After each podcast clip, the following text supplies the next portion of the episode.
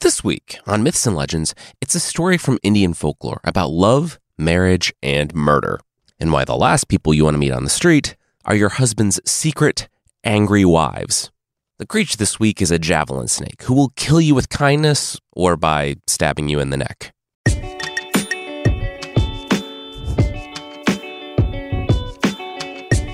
This is Myths and Legends, episode 290 Hiss and Makeup.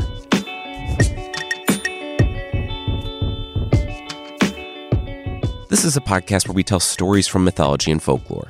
Some are incredibly popular stories you might think you know, but with surprising origins. Others are stories that might be new to you, but are definitely worth a listen. Today's story comes from Kashmiri folklore, and it's a region that's currently divided among a territory dispute between India, Pakistan, and China. That being said, today's story comes from a collection from the Kashmir Valley, which is part of India, thus the designation at the top of the show. We'll jump in, but it's basically a fairy tale, so there's no history or mythology needed to understand today's story. We'll start up with a man with a plan. A plan for murder?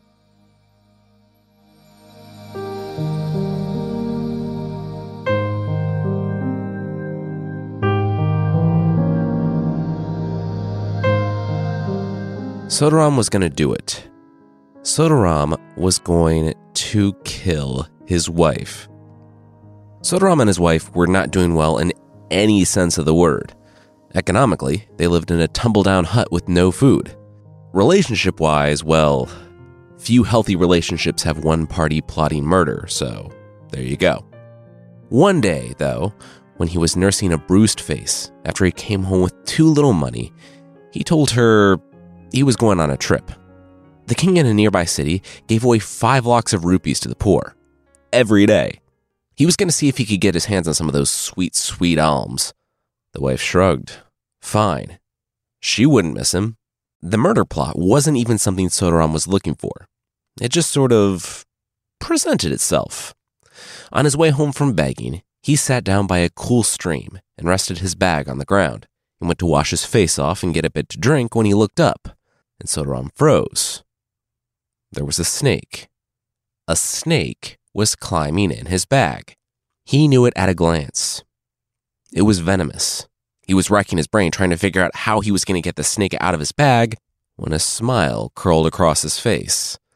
What if he didn't? What if he cinched the bag and just continued on home? What if his wife was the person who opened the bag? All Sodaram had to do was what he would have done anyway. I have a surprise for you, Sodaram called out when he returned home and held up the bag. The wife said, He was weirdly chipper. Okay, she'll bite. What's in the bag? Sodaram chuckled. She wouldn't be the only thing biting. What was that? Nothing, just here, Sodaram said, and handed her the bag. But don't peek. She should just like jam her hand in there and root around. Oh, but they should go upstairs first. The wife should have known something was up. Sodaram took her to the upstairs room, shut the door behind her, and held it shut while she found out what the surprise was. From outside the door, Sodaram heard a squeal, a cry, and then another cry. But that one wasn't his wife. That was a baby, Sodaram said standing in the doorway, unable to process what he was seeing. His wife flew to him, baby in her arms, and she embraced her husband. She loved him. She loved him, and she loved the baby.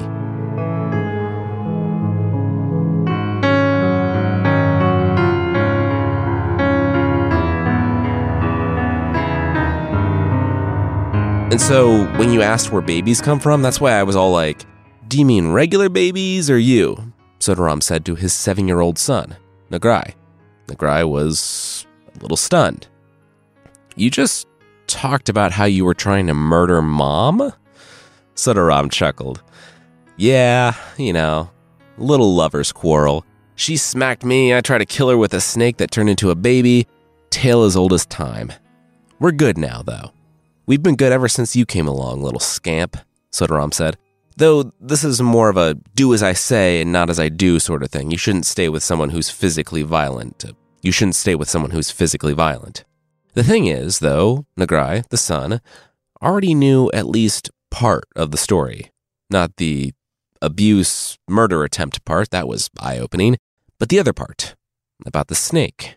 Dad, where can I find a pure spring in which to bathe? Nagrai asked his father. Sodaram thought about it. I mean, if we're talking pure, pure, it doesn't get much better than the princess's bath. I'm assuming. Like, it's the princess, so it has to be, right? Like a kiddie pool full of Fiji water or something. But normal people like us, uh, we'll never see it. It's too heavily guarded. Wait, why? What are the stakes? Nagrai said that he would be defiled if he didn't bathe in a pure spring. The dad said, Okay, wait, have they never given Nagrai a bath? You know, he really had no idea how to raise kids. There's no book out there called What to Expect When You're Expecting to Kill Your Wife with a Snake, but that snake turns out to be a baby. Nagrai laughed, and, happy his dad wasn't asking any follow up questions, rose. He was going for a walk. Nagrai walked through town until he found the palace wall, walked a bit around the stones until he was in a shady spot. In an instant, Nagrai was no more. A snake slithered along the ground and between the stones of the wall. Nagrai was able to change back into a boy to bathe, but I guess since he was seven years old, he loved splashing. The princess heard Nagrai from her room and sent a servant to find out what was going on in her Fiji water bath. When the servant rounded the corner, she saw only a snake slithering away. This happened two more times over the following weeks. On the third, the princess ordered the servant to follow the snake, and she did so, to the wall. Climbing it, the servant saw the snake turn back into the boy. Beautiful boy, the princess, who was also seven, told her father and mother. She had watched Nagrai herself, and she had fallen in love. She wanted to marry him. The father was not having it. Not because they were seven years old, which is what I would have led with. And it wasn't even casteist, they were of the same caste. It was just your run of the mill discrimination based on socioeconomic status. Sodaram, the dad, was just some guy. His son was just some younger guy. The king would set up his seven year old with a, like a prince or something. Don't worry about it. But Himal, the princess, wouldn't hear it. She refused to be set up with anyone but Nagrai. And the king eventually relented, calling Sodaram to the court. Yeah, it is a super honor that we're all so excited about. I'm thinking we go 50 50 on the cost of the royal wedding, though, the king said.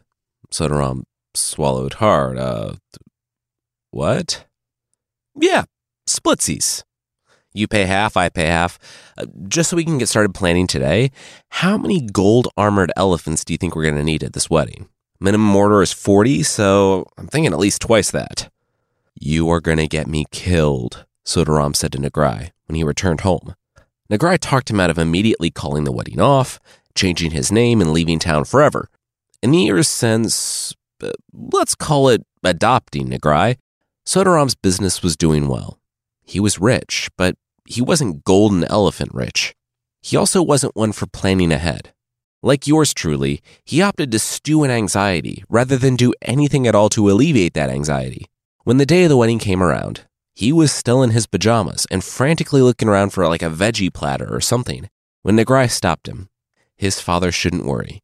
He would take care of it. He instructed his dad to go to a spring and throw a paper into it. Seeing as the only other option was sitting back and being executed, Sodaram obliged his son. Upon returning to town, he saw the army. At first, he thought a war had started, which, yeah, sieges were difficult and a lot of people would die, but it would really get him out of a jam. Then he saw that the army wasn't surrounding the city, well, only the city. It was surrounding his house. At the center was Nagrai, dressed like Sodaram had never seen before, and standing like a king, golden elephants and all. He looked at his father with a smile and thanked the man for delivering the message. It was time to get married. The wedding was beautiful, and the king approved now that he saw how rich Nagrai was. So, you know, great reasons. Let's say the literal children grew up and years passed until they were in their still weird, but not as gross teen years. Hey, look at all the fun glass I bought, Himal, the princess said.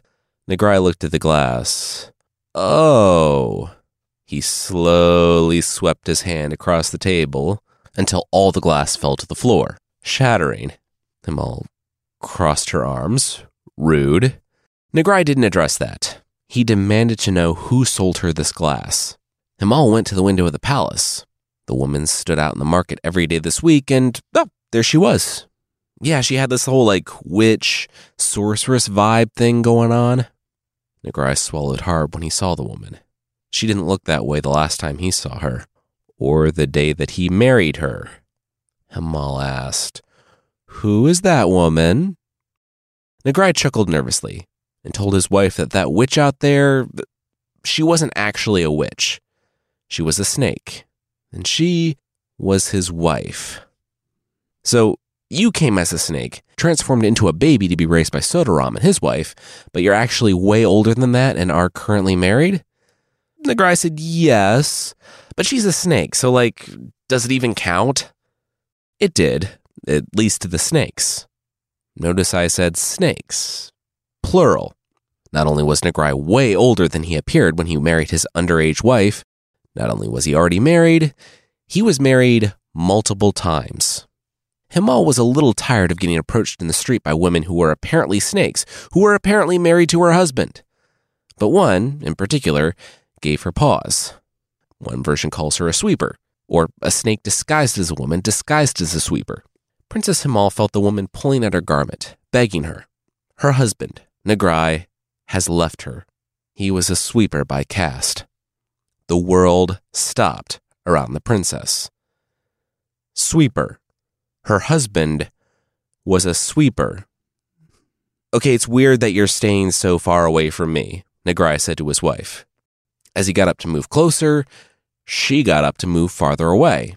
Is this about what one of my secret snake wives said? Himal said that the very fact that he had to say that was problematic, but yes, one approached her in the street today.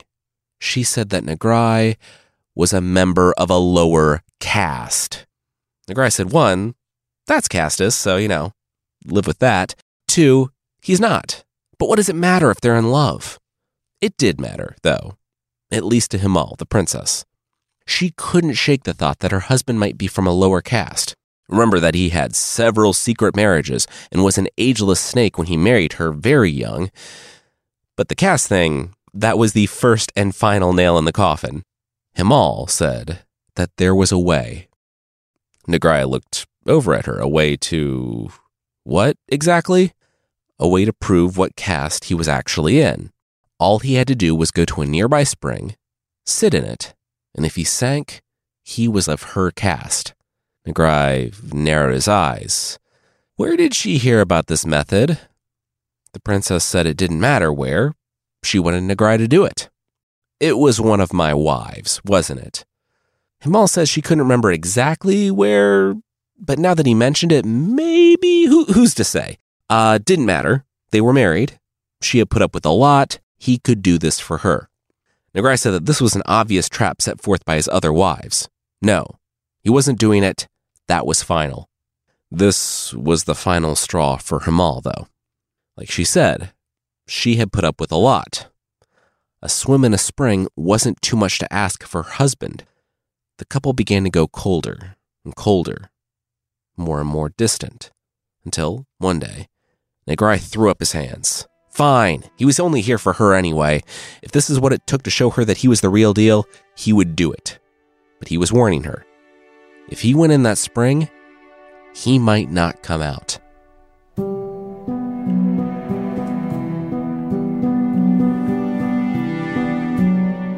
We'll see what awaits them at the spring, but that will be right after this.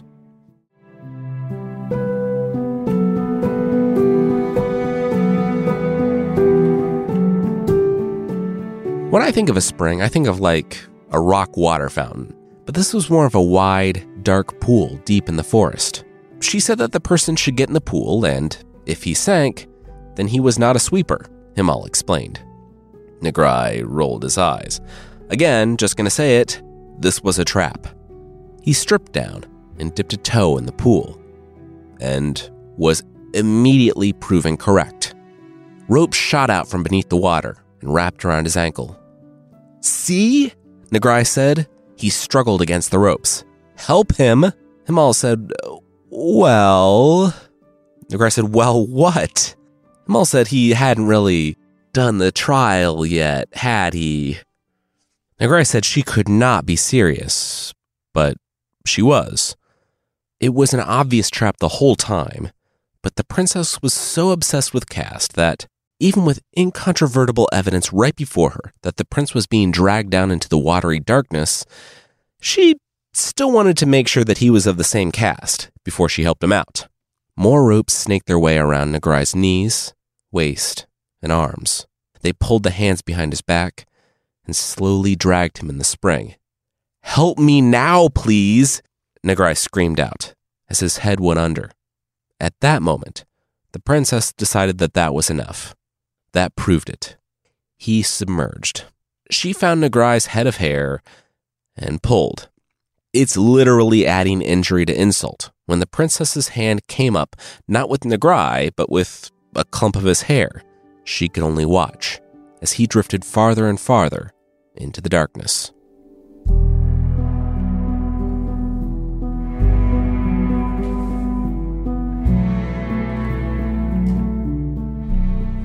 Himal missed her husband. She walked the palace alone. She tried to find hobbies like giving to the poor. She woke up every day, lamenting that he wasn't next to her. She fell asleep each night with a tear in her eye. If only she hadn't forced him into that ordeal. For companionship, she would go out among the people. The glass seller and the sweeper weren't there anymore. They had gotten what they wanted. She was left alone. She set up a stand on the side of the road and gave alms in the name of Nagrai. One morning, a beggar and his daughter approached. Himal rummaged in her pouch for some coins, but they held out something to her. She was Himal, right? The princess? This came, quote, in the name of foolish Himal. With that, they had her full attention. Where did they get this coin? It happened a few nights before, out in the wilderness. The man and his daughter were camping by a spring when, hearing a noise bubbling in the depths, they hid. From the bushes, they watched an army of courtiers come out, bringing tables, chairs, food, and drink. When everything was set, the king himself strode from the pool, with several women by his side. After the feast, he lingered, alone, out in the forest, and called out, saying, Is there any poor person out there? The dad and daughter knew the jig was up and emerged. Hi. They were watching all the fancy snake people eat, which was really fun when you're starving. The Snake King gave them a plate of food, an alms in the name of foolish Himal, and he, too, went into the spring. Himal trembled. Could the old man and his daughter show Himal where the Snake King had emerged from the fountain?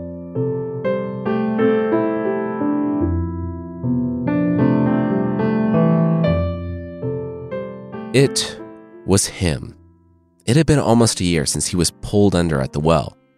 Now, he stood out there in the forest in his full regalia, just like he had on their wedding day. The father and daughter made her wait until he did his customary call out into the forest for any poor people, which I know is to give them money and a plate of food, but it still sounds just weird. Himal rushed from the forest and flew into her husband's arms. She was so sorry. Himal said she never should have made him complete the trial. It didn't matter what caste he was in, she just wanted him back. He looked down at her. Who are you? She staggered back. What? He didn't know who she was? Should I? The king, Nagrai, asked. He asked her if she wanted alms. About the same time as the last snakes disappeared down into the spring, Himal began weeping. He was lost forever then. Himal, come on, Nagrai said. Of course I remember you. Himal dried her eyes. What, he did? He nodded. Yeah, he just couldn't let on that she was Himal around the other snakes. It was super dangerous for her here. If his snake wives learned that she was nearby, look, they had lowered their guard enough by now. A month. He would come to see her in the palace in a month. He forgave her, but she couldn't be here. She held onto his arm. No. She had lost him once before. She wasn't leaving his side again. He said that wasn't an option. If his serpent wives discovered her, they would literally murder her. Himal shrugged. Well, then, he would just have to find a way to keep her with him, but in a way that wouldn't be discovered by the serpent wives. In the end, he figured it out. He would turn her into a pebble. He would keep the very small rock in his pocket, as most adults do, and his wives wouldn't suspect a thing. What's with the pebble? The wife who had been posing as a witch back in the city said to the Serpent King, Nagrai. He said, What did she mean? What was with the pebble? It was just something he was trying out. Like, he was the pebble guy. You know, this was his thing now. He had, he had pebbles. Rock collecting? Minerals. You know, it's, it's different, Nagrai said. The wife groaned. Okay, they're not going to go through this. She was just going to say it. He walked in with this stone, and they all smelled human. He had never collected rocks before. Did he have something he wanted to tell them? Their eyes flashed yellow. Nagrai understood. He said he would come clean under one condition they wouldn't harm her. The serpent wives said, Sure, absolutely. Deal. Nagrai took the pebble from his pocket, set it down on the floor, and waved his hand. All the wives looked on the human princess with disdain. Alrighty, Himal, wives, wives, Himal, also a wife. Nice of you all to meet when you're not plotting against me. I'll just see her up to the service world. A tail coiled around Nagrai's arm. Oh, no. No, he wasn't. Himal wasn't going anywhere. They only promised not to harm her, not to let her leave. She would stay there and work for them, Cinderella style, like super degrading. She would be cleaning the floor and they'd walk by and spill some milk, like, oops, you know, that sort of stuff. The prince hung his head. He had made a grave mistake bringing Himal here. The only thing? Himal didn't agree. She sat there with steely resolve. She would serve these women, and when the time came, she would take back her life.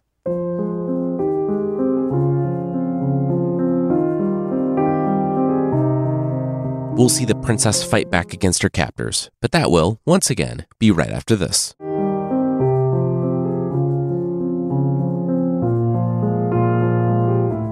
It couldn't really be this easy, Himal thought to herself as she hit the jugs of milk. It had been a challenging month. Himal slept on the floor by the fire, and she had to be ready to serve the serpent wives and their many, many babies at a moment's notice. Her main job was milking, milking the cows outside, bringing in the milk, boiling it, waiting for it to cool, and then hitting the sides of the jugs so that like 100 snake babies could climb on in and drink. Then she had to scrub out the jars, wash them, and get ready for the following day. The serpent wives thought that living a life in servitude, having to take care of your husband's snake babies with other snake women, would be torture for Himal, but they didn't know Himal. One morning, Himal went through everything like usual she gathered the jars, milked the cows, brought the milk in, boiled it, but this time, she didn't wait for it to cool. She had waited until later that day, when the baby snakes would be hungry, when they would rush ahead and dive in without stopping to check the milk. And she was right. She hit the side of the boiling hot milk jugs with a spoon, and the little snakes came pouring in from all over the house. They dove right into the pot and boiled alive. The serpent wives came in when the last of their babies stopped screaming in the boiling milk. They slithered up and saw the jars of white milk were filled with hundreds of curled, floating forms. Their children, they were dead. They were all dead. Himal smirked. That's what they got. They wanted to keep her captive as a servant. She destroyed their children. That's what happened when they messed with her. That's but Himal didn't quite grasp the game she was playing. These women, the serpent wives, were already looking for a reason to kill Himal, and she more than gave them one. They hissed and started closing in around Himal. Himal wielded her spoon, telling them to stay back. She would scream. Nagrai would come for her. The woman said, Oh, yeah. She would scream. They would make sure of it. The snakes reared and lunged, covering Himal in venomous bites.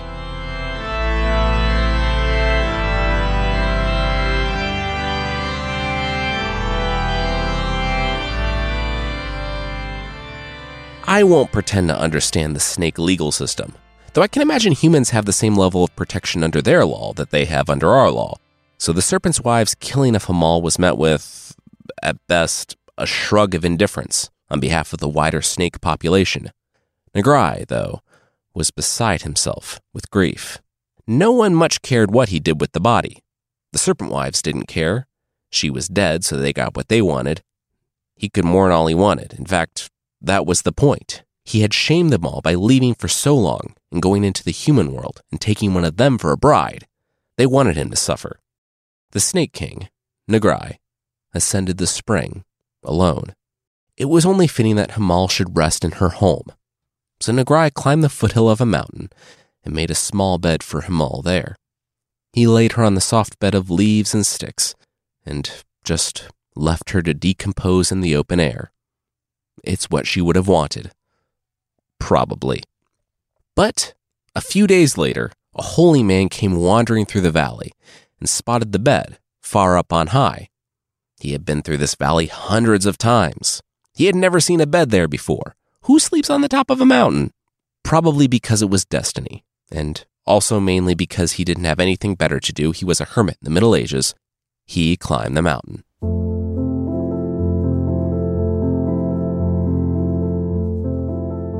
Dad, uh, what's that? The holy man's son asked him later on that evening. It's a dead girl, the holy man grumbled. The son said, No, yeah, he understood that. It was obvious from the, you know, corpse. He just wanted to know why? Then ask me that next time. The hermit finished dragging her into the room. Okay, uh, why?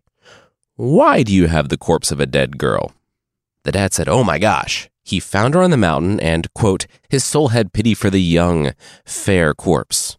It's weird that the attractiveness of the corpse is the first place you go, the son said. The father ignored him, laid Himal's corpse on the bed, and then got on his knees. What are you doing now? the son asked. I was praying if you would stop interrupting me. The hermit barked. The son stepped aside and let his father finish the prayers. Then, to the surprise of the son and the resigned expectation of the father, Himal gasped. Her chest rose steadily.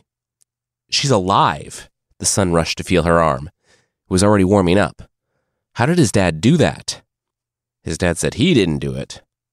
The gods did. Wait, you just prayed and the gods brought her back to life? The hermit said they're gods, aren't they? Why not, right? The son thought, wow, maybe you should start being more religious or something. That was amazing.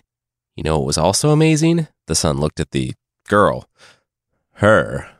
Oh, I say she's a pretty young corpse, and you're all like, Dad, that's gross. But you go all googly eyed on her as soon as she's breathing? Please. The dad shook his head. Dad, did you hear the, the sentence? Corpse. It's a key word there. Corpse. Days passed, and even though Himal was alive, she was still recovering from several venomous snake bites. She was comatose, and day in and day out, the son of the hermit took care of her, and also hoped to marry her. He'd wait a little while after she woke up to spring that on her. Like 15, 20 minutes, he was classy like that. But her first and only husband, Nagrai, was searching for her. When he found that she wasn't gracefully decomposing on top of the mountain, like he thought she would, he began searching for her day and night. He went to the villages, asked about any young woman who had been brought down from the mountains and buried, but no one knew anything. So he continued on. One night, on Nagrai's last stop in the region, he was talking with a grumpy hermit who, no, hadn't seen any beautiful young corpses and recently learned that it was bad to refer to them as such. Good day, sir. He slammed the door in Nagrai's face. Nagrai thought that was strange. That cagey old man was the first lead he had in days, though. He decided to creep on around to the window, and there, he saw her. She was on the bed, and some young man was tending to her. But why would you tend to a corpse? Nagrai gasped. Her chest was rising. She was breathing. The young man gave her some liquid from a towel he had soaked in some water and wine. She drank from deep in her sleep. She was alive. Nagrai thanked the gods and transformed.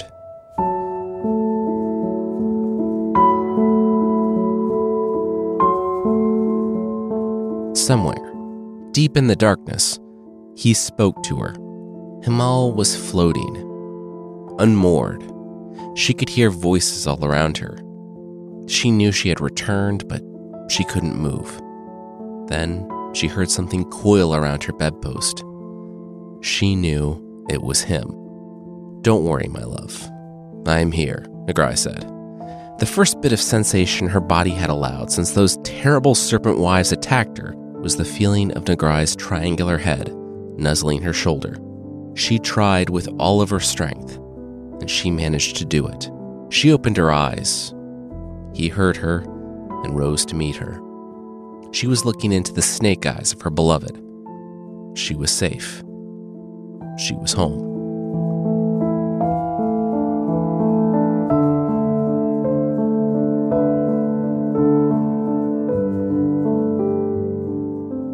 The following morning, Himal actually managed to open her eyes, and the house was in an uproar. The son noticed her flickering eyelids and ran to get his dad, the hermit, and together they rejoiced that the girl who had once been dead was now alive. Himal looked to the bedpost. It was empty. She tried to speak, and the son ran to get her water. After a few minutes, she pointed to the bedpost. Serpent, she managed. The son was wide eyed. Oh, so she knew. He thought she was still asleep. Himal shook her head. Knew what? Uh, only that I saved your life, the son said, and dug around in his sack. He brought out the corpse of the serpent. Himal looked at the body of her husband, dangling there in that gloating man's hand. She barely heard him as he said he came in to check on her in the night and found a venomous serpent coiled around her bedpost, sleeping. No match for the son's axe, though. Chop that thing to pieces. You wouldn't be waking up again.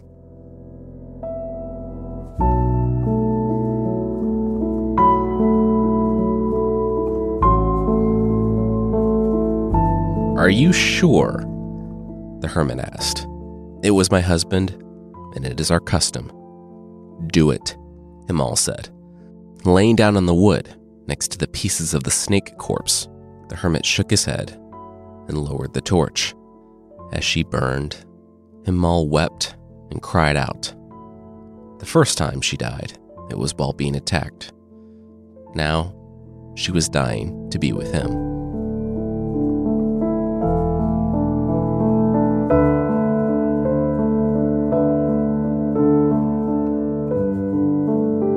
Why are you crying? The son asked his father, the hermit. The hermit said it was just so sad. They were young and in love. It was a tragedy. Yeah, but it was like a week ago, and I was actually in love with her, so I feel like I should be more torn up about it than you anyway, the son said. The father wailed again before the two piles of ashes. Tragedy! Then he glanced up to a nearby tree. Coast was clear. He pulled his son down to him. See those two birds? he whispered. The son nodded. Yeah. Father whispered that those were the gods Shiva and Parvati. Could the hermit's son be cool about stuff for like once in his life? Oh, then the father noticed the birds were turning back. Ah, tragedy! The birds looked on the ashes, and the piles began to stir. As the birds flapped off toward the heavens, the ashes took form. Soon, Himal and Nagrai were standing before the hermit, hand in hand. They were alive and together again. They built a small house by the spring there in the forest, unknown to the humans and the serpents alike. There, they grew old together in peace, happiness, and love. And also, they had an elderly hermit roommate who moved in with them, despite having a place of his own nearby. Not sure why, but when someone brings you back from the dead twice, it's kind of hard to tell him he can't crash on your couch.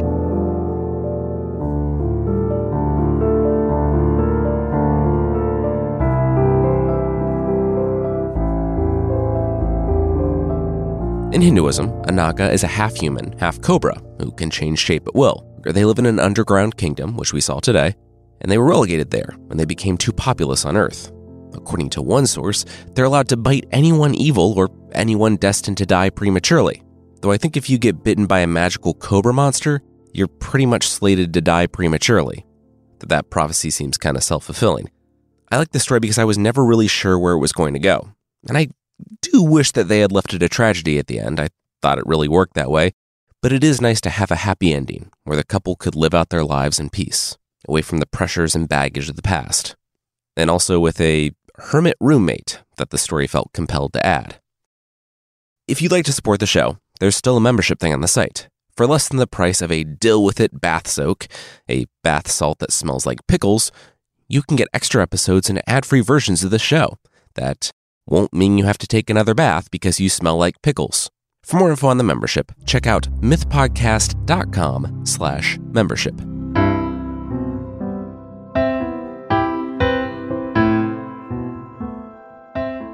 The creature this week is the Jaculus, from Greek and Roman mythology. Now, I hate snakes.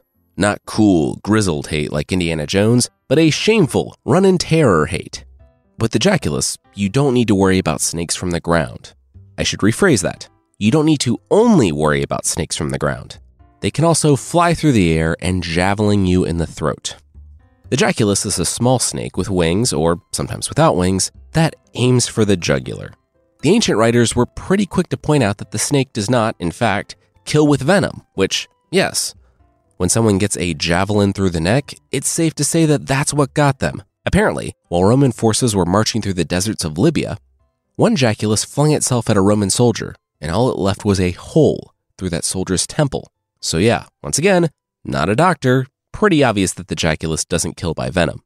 They do have a form of toxin, kind of. That, like I said, they aren't venomous, but if they want to give you a hug and like coil around your arm, which they apparently did to a peasant in Zurich, even if they don't bite you, they will leave it putrefying. Apparently, this person had to have the black blood drained from their arm for the rest of their life. There's a variation out there from Madagascar that tosses some leaves out to gauge the wind and all that, and after it's satisfied, flies with so much force it can, quote, break a metal pot. You know, the metal pots we all wear around our necks and heads. Unfortunately, this variation doesn't last long. It flies so fast that it kills itself. So if you were wondering why we don't see any more of those these days, there you go.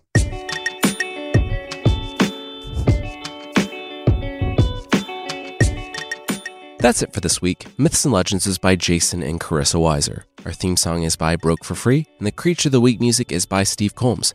There are links to even more of the music we used in the show notes. Thank you so much for listening, and we'll see you next time.